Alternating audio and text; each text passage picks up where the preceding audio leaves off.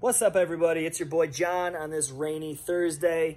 I braved the weather yesterday for the video, but I am not doing it again today. Today's episode is very applicable if you are a leader of a business. And if there's one takeaway from this, it is that trailblazers are the true heroes and problem solvers inside business culture.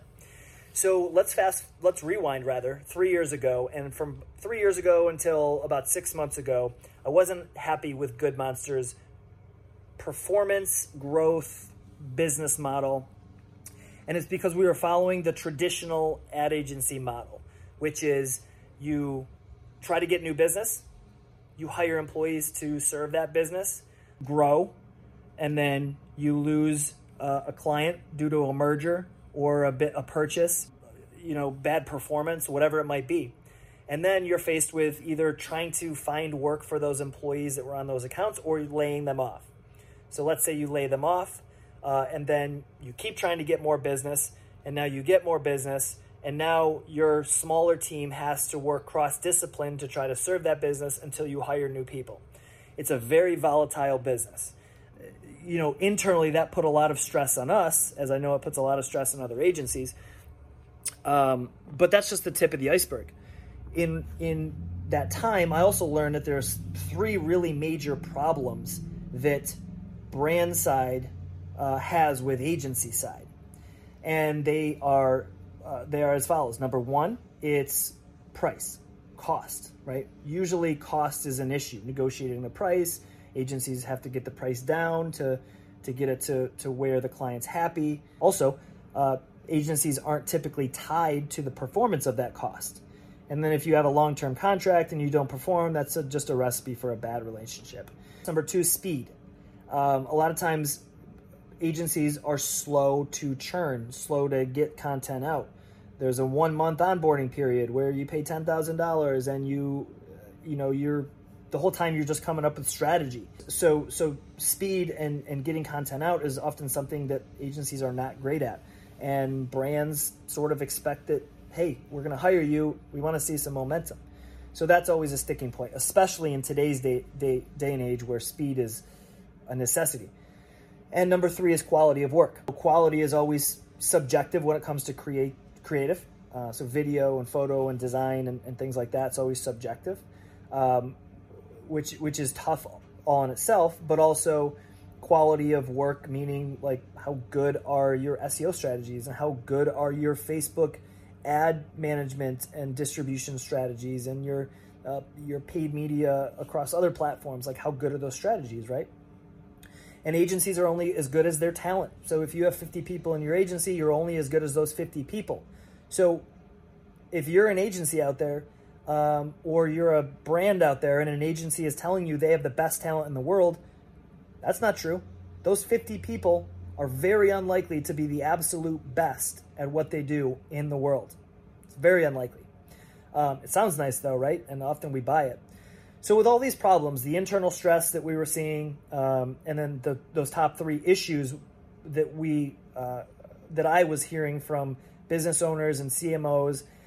And then I went and did my own digging, and you can do the same. Google broken ad agency model, and you'll see lots of articles about it. But those three problems were something that I decided to address. Four problems, technically, if you look at the internal stress that I was having. So what I did is I redesigned. I took a step back first, and I realized that if I was not part of the solution, then I was part of the problem running the company. So if I didn't change the structure, because no other agencies are changing the structure, then I was just going to feed the problem. And rather than trying to make a broken system work for us, I decided to change the system. So here's what I did.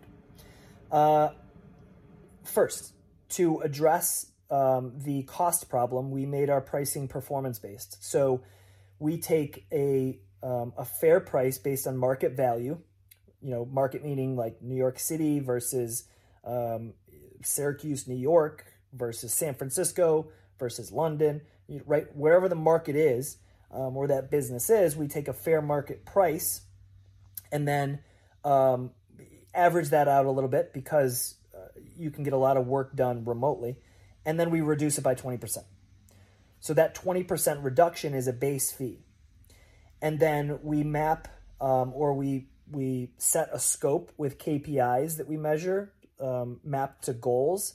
And if we hit those goals all along the way, we get the 20% as a performance fee. So that's how we addressed the cost issue. Number two, speed.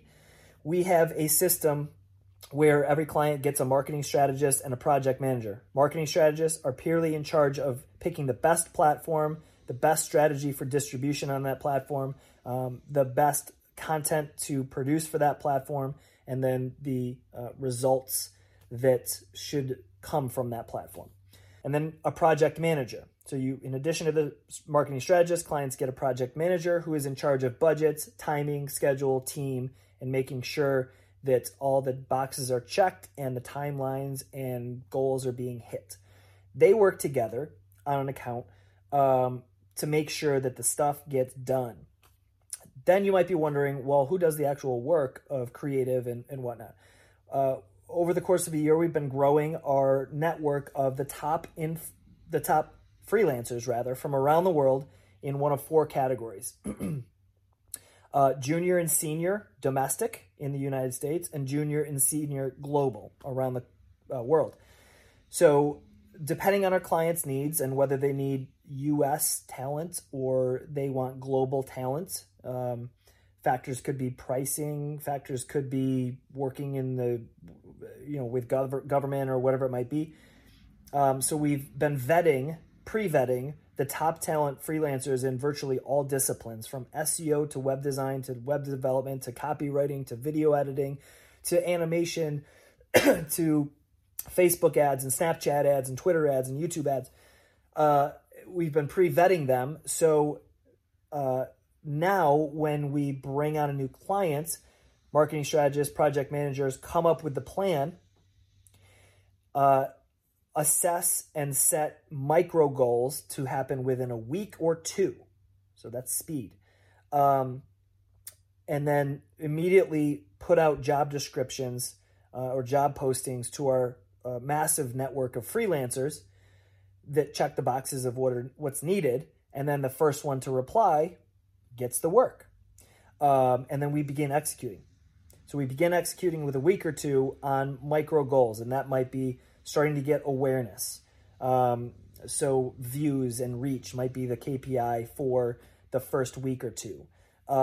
Revenue is almost never the first goal because that takes time, but engagement might be a goal. Views might be a goal. Reach might be a goal. Lowering cost per click could be a goal, although that might take a little while. But we start on these micro goals while building the macro strategy all along the way. And then by hiring freelancers, we can quickly test and adjust as needed if the freelancer's not right or the client doesn't like the creative and it's not a good fit, boom, switch over to a new creative director or a new videographer or a new video editor until it's a right fit. So there's no wasting money and it works really fast. And number three, quality of work stems from what I just said, which is there's no cross-discipline work. You don't get any copywriter who's also doing web design because she's okay at it. And we just lost our web designer. Because we have this massive network of freelancers, top in the world, you're getting the top talent and you're getting the top UX, UI designer, or you're getting the top Snapchat ads specialist. And they're not doing anything else other than that thing, right? So with this new model, I'm super excited about, but the lesson here that you should take is that if something is broken and you are able to fix it in your company, and it is something that you're even remotely responsible for, but you're not fixing it, you're part of the problem. You're enabling it. I was enabling our problem, and by changing the system, I'm fixing it, and now I'm super excited for where we're going to head in the future. So if you have a problem in your business, figure out a way to fix it, strategize, pitch it, hammer it home until somebody gets it, because your business could depend on it. Thanks for watching, everyone. Starting to get a little dark here, so I'm heading out. Until tomorrow, peace. Have a great day.